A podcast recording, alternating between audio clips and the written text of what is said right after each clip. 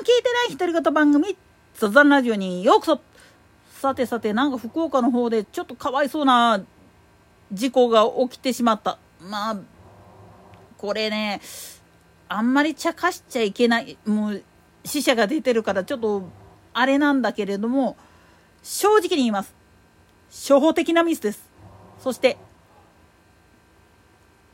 マジで言わせてもらうけどお前はアホかっていうレベルの話です。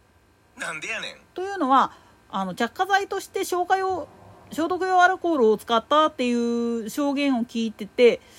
しかも継ぎ足しとかって言った時点であのなってなるんですよ。これねホームセン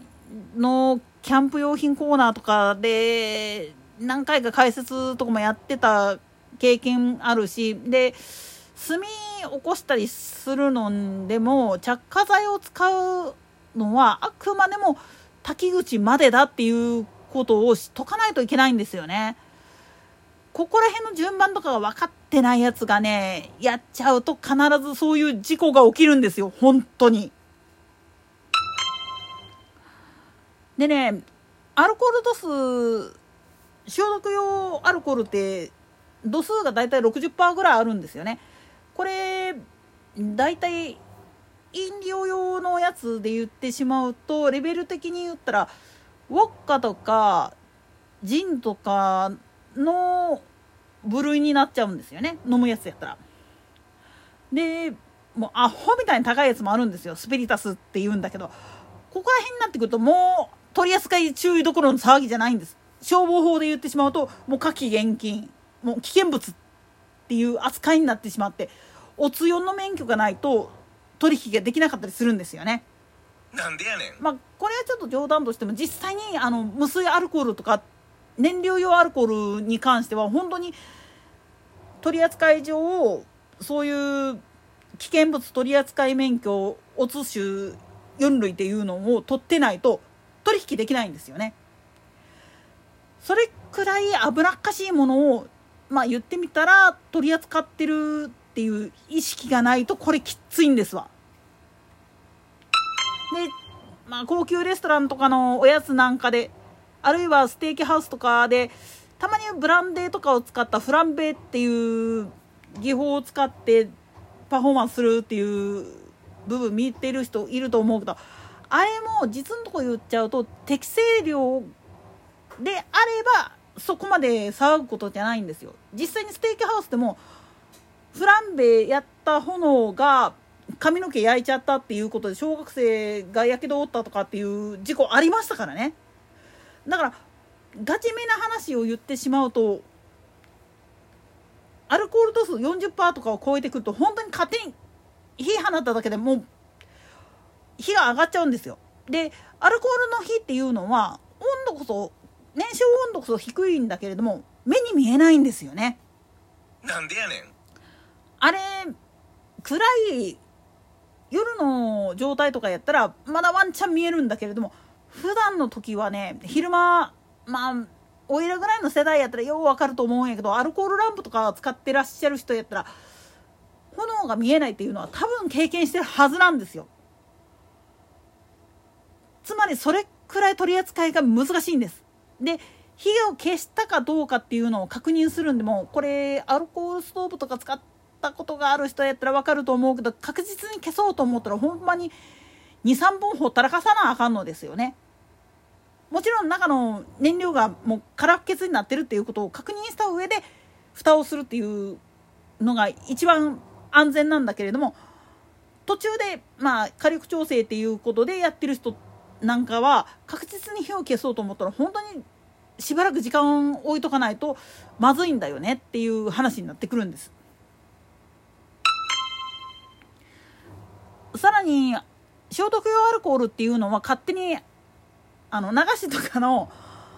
排水口に流しちゃダメなんですよ。なんでやねん。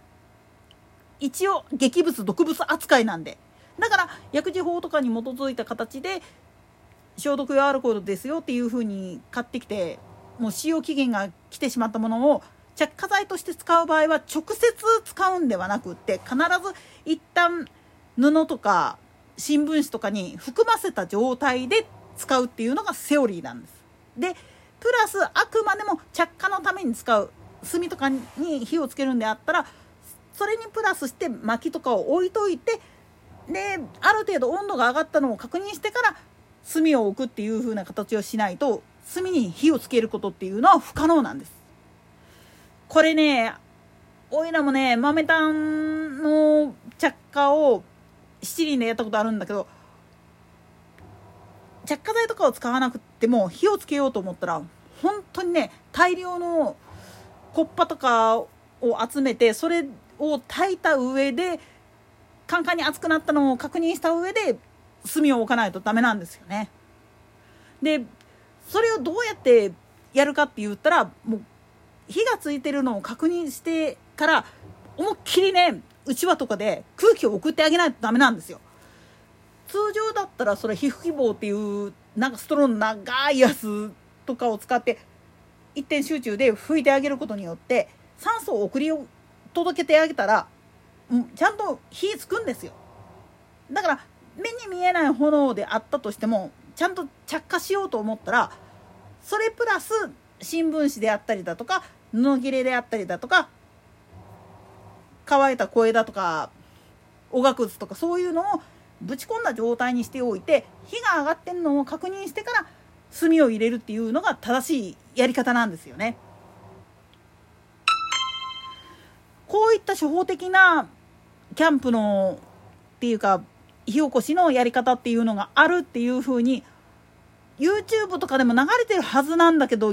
読んでないんやろな見てないんやろなって思うんですよね。でかつねそういうバーベキューとかやり慣れてない人がね、アウトドアやり慣れてない人が、いきなりドラム缶とかっていうのを使ってっていうのは、ガチな話で言うと、やめた方がいいよっていうしかないんですよね。もう普通に売っているバーベキューコンロですら、その取り扱いの仕方が分からへんっていう人の方が圧倒的に多いんだから。で、プラスして、薪ストーブとかを使った経験がある人であればある程度の火力の加減とかっていうのはできるはずなんですよ。でもそういう経験すらないような人がいきなりねあのー、大勢の人数で囲むからっつってドラム缶でとかっていうのはちょっと危なかすぎるんですよね。で後処理が大変なんですよあれ。あのドラム缶とかの方が。だから絶対にあの大人数でああいうことをやるんであったら面倒くさくてもちっちゃいバーベキューコンロを各自で置いといてで安全を確保するために初心者向けのものっていうのが必ずアウトドアグッズであったり当然無印とかでホームセンなんかでも売ってますからそれを使って慣れてから大きいことをやっていかないと。いやほんとこういう痛ましい事故が起きるたんびにね、本当思うんですよ。もっぺんちょっと屋根直さなあかんのかなって。といったところで今回はここまで。それでは次回の更新まで。ごきげんよう。